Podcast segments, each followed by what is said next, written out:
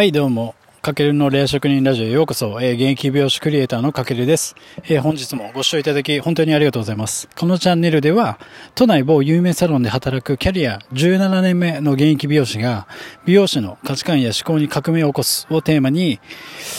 ビジネス視点から職人力をアップデートするための学びや知識を独自の視点でお届けするそんな番組となっております。はい、えーとですね、今回テーマは、あなたの YouTube チャンネルが失敗する3つの理由ってことで、ちょっと YouTube に関する情報をシェアしていきたいと思います。はい、えーとですね、皆さん YouTube やってますか？美容師の皆さんどうでしょう？僕もね、現在3つのチャンネルを運営していますけども、まあ、YouTube はね、まあ今後ますます、えっ、と動画、まあもう知らない人はいないぐらい大事なビジネスにおいて大切な場所だと僕は思ってて、まあこれを撮ってる YouTube なんだろう、2020年11月現在なんと月間ユーザー数が20億人突破したってことで、すごいですよね。うん、もう世界中で一番大きなメディアじゃないかなと思ってて、で、1日あたりの視聴数が10億時間。で、投稿量に関しては、1分で、えっ、と、500時間を超える、もうちょっとね、数字がよくわかんなくなってますよね。まあでもそれぐらいの超巨大メディアってことで、うん。で、まあ広告の成長率もやっぱ翌年から30%増ってことで、やっぱりあの広告会社もやっぱ YouTube に広告を出すことによって、えっ、と、効果が見込める場所になってるってことですよね。うん。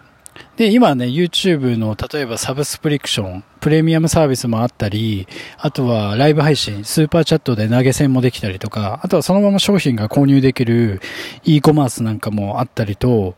まあいろんな機能があるんですけども、まあ日本はね、YouTube は世界でトップ5に入る市場ってことで、やっぱり日本の中でもやっぱり一番大きな人が集まる場所になっています。なのでまあそれはねコロナの影響でさらに加速したのが要因でもあって、まあ多くのね芸能人だったり、まあジャニーズ、まあ嵐もそうですけど、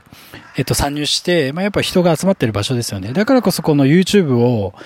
今自分のまさにビジネスだったりキャリアアップに活かさない手はないかなと僕は感じてます。で、そこで今回は僕が YouTube 集客のまあプロが運営するオンラインサロンでまあ学んだ内容にプラスしてまあ YouTube に関するまあ書籍だったり、まあ有料の教材を僕もね、いろいろ購入したりして、中で、まあ共通する3つの項目、まあチャンネルが失敗する3つの理由っていうのが、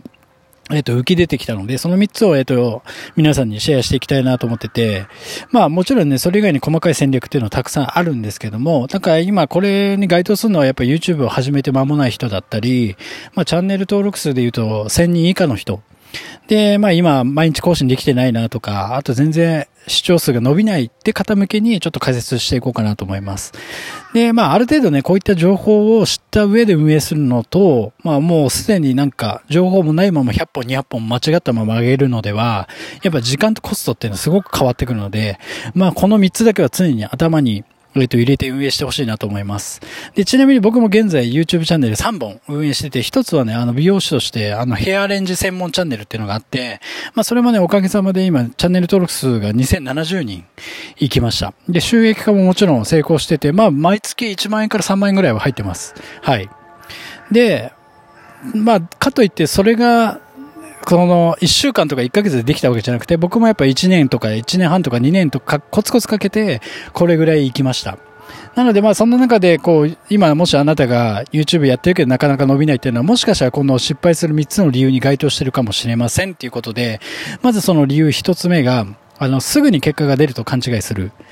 で、2つ目、他の媒体と同じやり方で伸ばそうとする。で、3つ目が自己流を貫き通そうとする。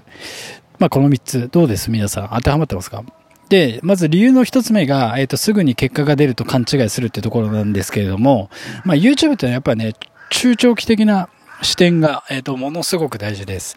だからまあ、あの、他のチャンネルとかね、見てると、なんかね、すんげえバズってたりして、うわ羨ましいなと思うかもしれないんですけども、じゃあ自分もってなって一発当てるとか、えーちょっとバズに頼ったりするんですけども、そこはね、あの、コツコツやってた中で出てくる、たまたまだ、タイミングだったり運があるので、まあそこに頼らないのがすごく大事で、あとは、だからといって伸びないからといってすぐにやめてしまうっていうのはすごくもったいないです。YouTube は本当にね、すぐに成果が出る場所ではないので、あの、ある程度やっぱ助走期間が必要で、やっぱ最低でもね、1年は根気よく頑張る。だからよく、まあ美容室でも、集客のために YouTube チャンネルを運営するんですけども、いきなり集客っていうのはまず難しいですよね。まあ本当に半年とか1年スパンで考えて、えっと、集客に向けてやらないと、結局じゃあ人集まらない、あの、お客さん来ないじゃないかってやめてしまうっていうのはすごくもったいないので、その準備期間じゃないですけども、そういったところも含めて、その中長期的な視点がすごく大事。まあ1年後これぐらい来てたらいいかなっていう集客の計画を立てるのが大事かなと思います。で、次、理由の二つ目が、あの、他の媒体と同じやり方では、えっ、ー、と、やり方で伸ばそうとするのも良くないということ。例えば、なんだろうな、ブログで言うと、ブログってあの、やっぱ、検索した時に上位ページにいることによって見られるんですけれども、じゃあそのためにキーワードをタイトルにしっかり入れて上位検索させようと思ってやるブログの成功法と、それを YouTube に持ってきてやった時に、YouTube では結構ね、検索上、なんだろう、検索してみる人ってすごい少ないんですよね。だからそのやり方を持ってくると失敗しやすい。で、どちらかというと YouTube の場合は関連動画から見られる確率の方が高いので、なのでまあ、そのブログみたいな感じのやり方とそのままは伸びづらいかなと思う。だから YouTube は YouTube の目的やジャンルに応じた伸ばし方があるので、そっちを考えた方がいいかなと思います。まあ、だからどっちかというと関連動画から、えっと、自分のチャンネルも見てもらえる施策を打つのが、すごく、えっと、正解なってます。で、三つ目、えっ、ー、と、自己流を貫き通そうとする。まあ、これも僕も最初ありました。えっ、ー、と、誰もやってないちょっとオリジナルな動画上げようとか言ったけど、結局ね、あの、見てもらえない。いきなり最初からオリジナルっていうのは結構ね、本当に運とタイミングでなんか見られたりとか、誰、なんかインフルエンサーに紹介されてとかシェアされてバズるみたいな感じなんで、いきなりなんだろう、オリジナルっていうのは大事なんですけど、初期はやっぱ過去のこう成功事例、要は、自分が目指すチャンネルに近いことをすでに成功してやってる人のチャンネルを参考に、えっ、ー、と、それを自分の動画に活かすことがすごく大事。でもちろんそこでトライアンドエラーっていうのはすごく大事なんですけども、やっぱりね、あの、僕たちもその YouTube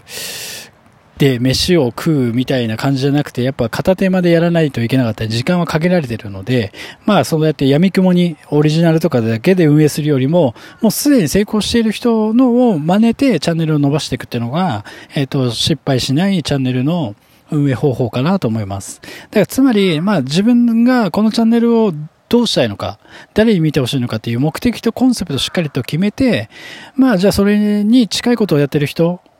で、成功しているチャンネルを参考に動画を作成していくっていうのが、えっと、ほんとすごく大事です。まあ、この3つかな、やっぱり理由は。で、結論を言うと、やっぱね、この正しい情報が必要で、今言った情報も最初から知ってると知らないとでは、やっぱり運営方法って変わってくるので、えっと、常に、えっと、こういった正しい情報を知った上で運営していくと、効率的に、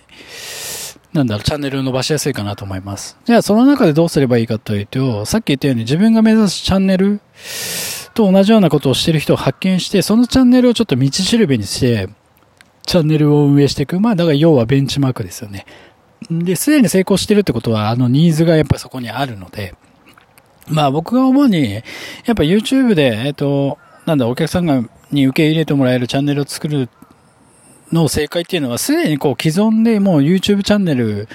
まあ YouTube にあると思ってるんで、だからその YouTube を見るのが一番いいですよね。はい。と思います。あとはやっぱ、そういった正しい情報を知ってると外さない企画が立てられるので、えっと、視聴者に受け入れられた、まあファンを増やす機会が作れるっていうのも一つでかいですよね。あとはそのベンチマークというか、その自分が目指すチャンネルがやってているサムネイルだったり、タイトルだったり、テロップはどんな感じでやってるのかなっていうところも、えっと、参考になるので、そういった伸びてるチャンネルを、